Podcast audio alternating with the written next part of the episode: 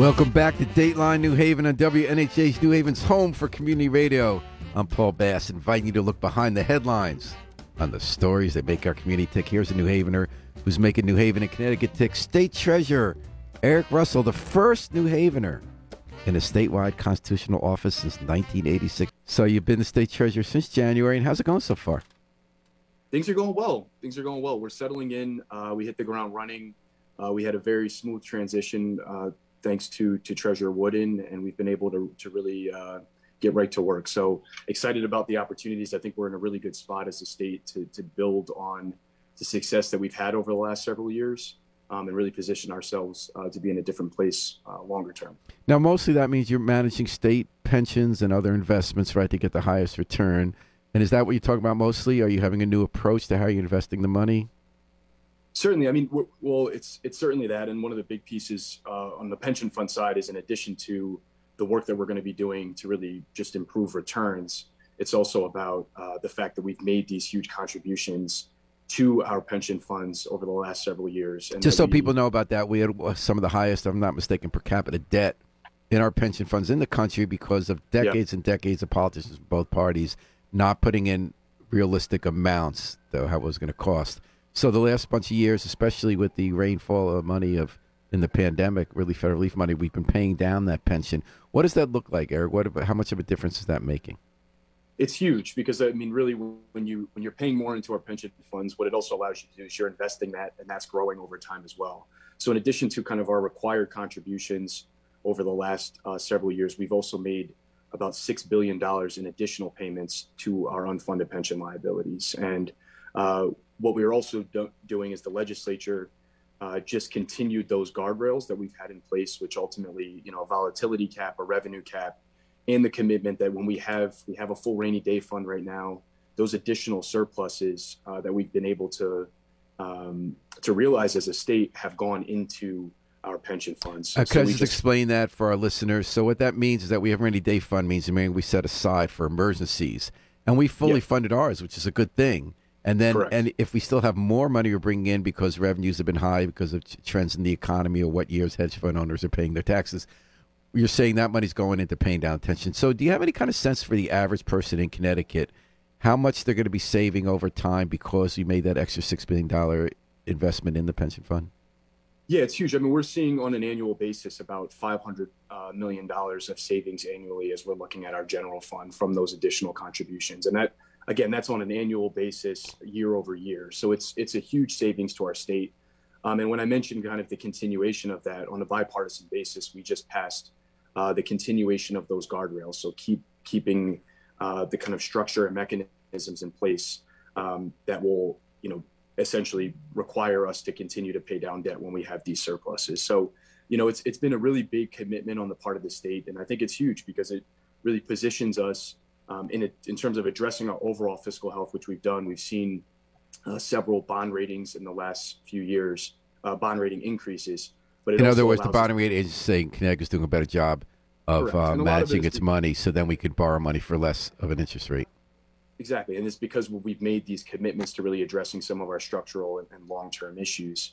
Um, but it also puts us in a position, again, in terms of, in addition to addressing our, you know, immediate concerns and the kind of overall fiscal health, it allows us to make some of these longer term investments uh, in our state as well. Which, so I hadn't uh, thought of that before we came on. You were mentioning that once the state makes the decision to pay down the pension debt and put more money into the pension fund, you have more money to invest, so that you're now on the on the uh, have the responsibility of investing that money well, so we get further savings down the line. And Absolutely. how are you? And, have you changed again, your strategy for that? Have you have you changed the strategy or um, evolved the strategy of how you're investing that money? So what, what I'm really looking to do is to, to help build a world class investment team uh, within our office, and we have some really uh, great talent. We want to make sure that we uh, have consistency there, and that we're able to retain the talent that we have. Um, we also we have so much talent uh, investment expertise in the state of connecticut um, and we you know so the treasurer's office works closely with the investment advisory council uh, which really helps the treasurer's office um, set investment strategy and policy um, and so we're seeking to make some legislative changes to really allow us to, to bring in some great talent on the investment advisory council Um, so, you know, we're looking at this holistically. We want to make sure that we are bringing the right talent in, that we're building a culture of excellence um, within our investment team. So, Erick Russell, State Treasurer, it sounds like you're saying more than like telling us which particular fund you're going to invest in or strategy, you go to fixed assets or more speculative investments. You're talking about talent makes the difference, which is clearly what people think in the industry. They talk about David Swensen when he was the Yale investment officer, and he had that like you know superhero team of talent. yeah. So, uh, so what is the legislative change you're seeking so that you can have a team of superheroes as well? Yeah. So one is uh, with we call PFM as our investment team. So we have a bill um, addressing kind of the compensation structure um, and allowing us more flexibility within the PFM team to really uh, not only bring in great talent and attract great talent, but also to retain uh, that talent. And, in other words, pay them more. We need to pay people well, more to keep them. I mean, we're we haven't been as competitive salary wise as a lot of uh, places across the country, and we're not looking to you know set the top of the market in terms of compensation, but we want to make sure we're able to bring the right people in and keep them. Well, the idea is that if is, you spend another fifty thousand dollars on a person, that might save you fifty million dollars. Correct? If they know how to do investments. I mean, absolutely right. And and it, one of the big things that we know is that continuity within a pension fund and, and having uh, the right people stay on board is uh, there's very close correlation between that and returns at the end of the day. And um, I think about David's, and I wonder when you want to attract people, I guess they got to look at this young state treasurer who believes so much in what he's doing. You got to inspire them, right? Because no matter how much we pay him, a hedge fund is going to pay him more.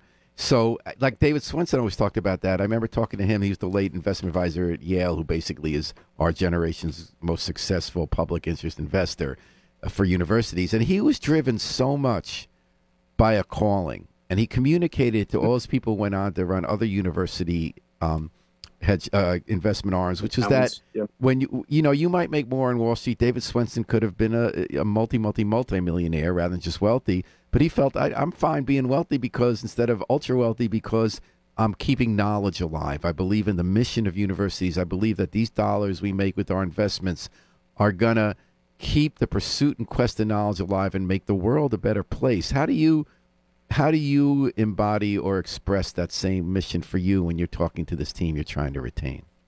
No, I think that's exactly right. Is is what is at the core of the work that we're doing is a commitment to public service and the the talent that we're looking to attract are folks that could be working in a lot of different spaces, right? Um, but I think it's one having uh, a very clear vision on what we're trying to do um, and the mission that is ultimately about uh, really improving the lives of residents of our state um, and and making that commitment. And I think building a team where people are excited about the work they're doing, they enjoy the people they're working with, and I think we've made some really great strides on that front in terms of building uh, the team out. And so, you know, part of this bill and the legislation is to help us. Uh, you know, it, it's attracting talent. It's also building people up within the organization. And you know, one example of that is we have a great analyst. Um, who started as an intern in the office and she's worked her way up. And so having some more flexibility to kind of provide this this step ladder for her to continue to work up within uh, the office, you know, I, that's uh, a part of, you know, it's a component of the bill as well.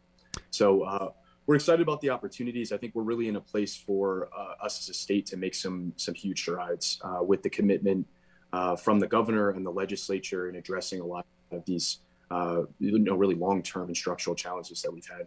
So, Erick, when you came in, you had a surprise your very first week on the job, probably, which was that there was this incredible expose in the Connecticut Mirror about how your predecessor basically had his knees cut off by his own party. The legislature passed the bill, so it became a law, that your office was supposed to administer a new program to deal with the racial wealth gap. It was called Baby Bonds and for about 15,000 kids a year born into Husky, we were going to take just $3,200 when they're born. Mm-hmm. Invest it for them. You were going to invest it. talking about mission based investing. So when they're 18, when it's worth, let's say, $11,000, they'll have some money to get a start on life that other people get when they're born into wealthier families, whether that's to buy a home, go to college, start a business. But the Democratic governor opposed the law, but it was a law, and he signed it and the and all these emails discovered by Connecticut Mirror was they were like viciously undercutting the program. They were making sure that even though it passed into law, it would never be funded, and hasn't for years. And they even said something kind of insulting to you, and uh, you said on the campaign trail that you're for baby bonds. The chief of staff of the of the Lamont administration made a joke: baby bonds will fix that. LOL, meaning like Erick Russell thinks he's going to come in and, and carry out a law that was passed to help address interracial wealth. He'll see what happens when he gets in. How did that feel, and how are you doing? So I, I will tell you. I mean, I, I don't. Uh, I'm not one to feed into the the gossip or the uh, yeah. back and forth. Um, I came in uh, as I talked about on the campaign trail, completely committed to this cause, um, and we have worked diligently since coming in to make sure that the program is ready to implement on July 1st when it is uh, set to to start. Uh, we have been working very closely with the governor's office and the administration um, and the legislature to make sure that we have all of the pieces in place uh, to implement the program. Um, and the, the main, the only thing that's really being held up right now is the funding. Um, and I will say we've had very productive conversations. Um, I came into this looking at it as I'm starting with the clean slate.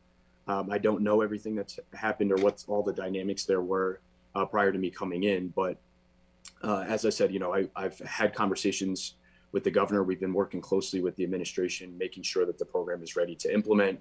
Um, I know one of the major um, kind of hurdles was that there was some opposition to funding the program through bonding.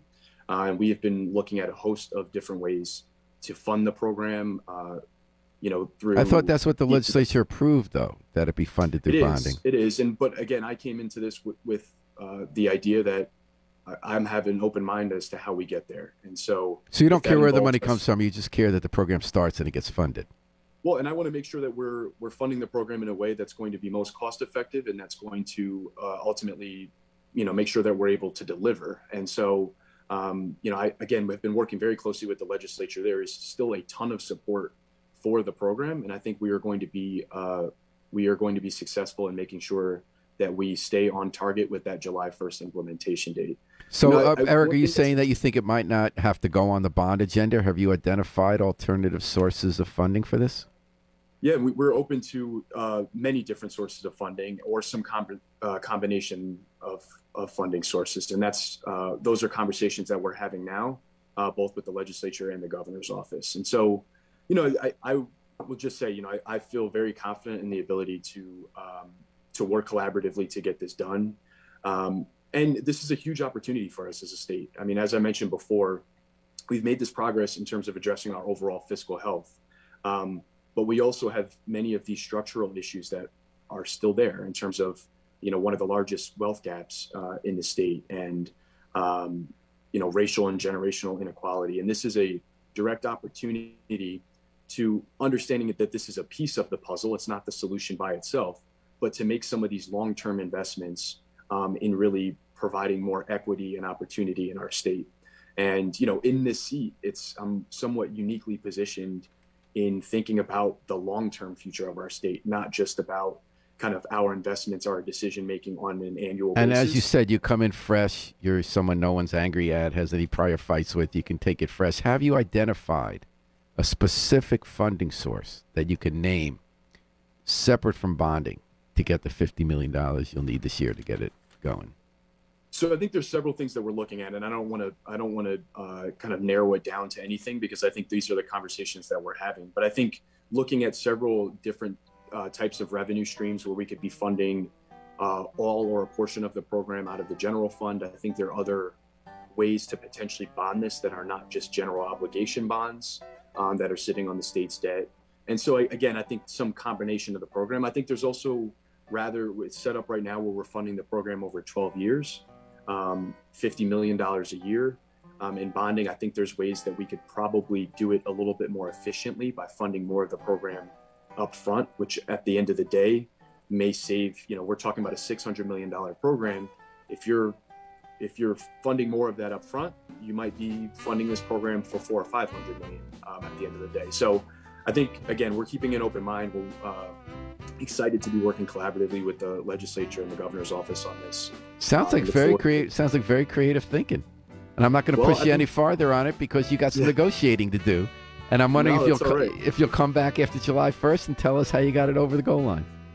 I'm happy to. You know, I'm always happy to come on and see you, Paul. Well, it's always a pleasure to talk to Erick Russell. He's our hometown guy up there at the Capitol, first constitutional officer from New Haven since 1986. And he's thinking in the long term with baby bonds and the state's pension debt and, and funding for the future. Erick, thank you for joining us on Dateline New Haven. Thank you, Paul. Happy to be here. And uh, we're going to take it out with the Afro Semitic Experience performing I Wish I Knew How It'd Feel to Be Free from the group CD A Plea for Peace. And we'll be back in an hour with Mike Lawler. We'll have some other insights about criminal justice and, and state politics. This is Paul Bass, wishing you, inviting you to fly free with us all day and all night on WNHH, New Haven's home for community radio.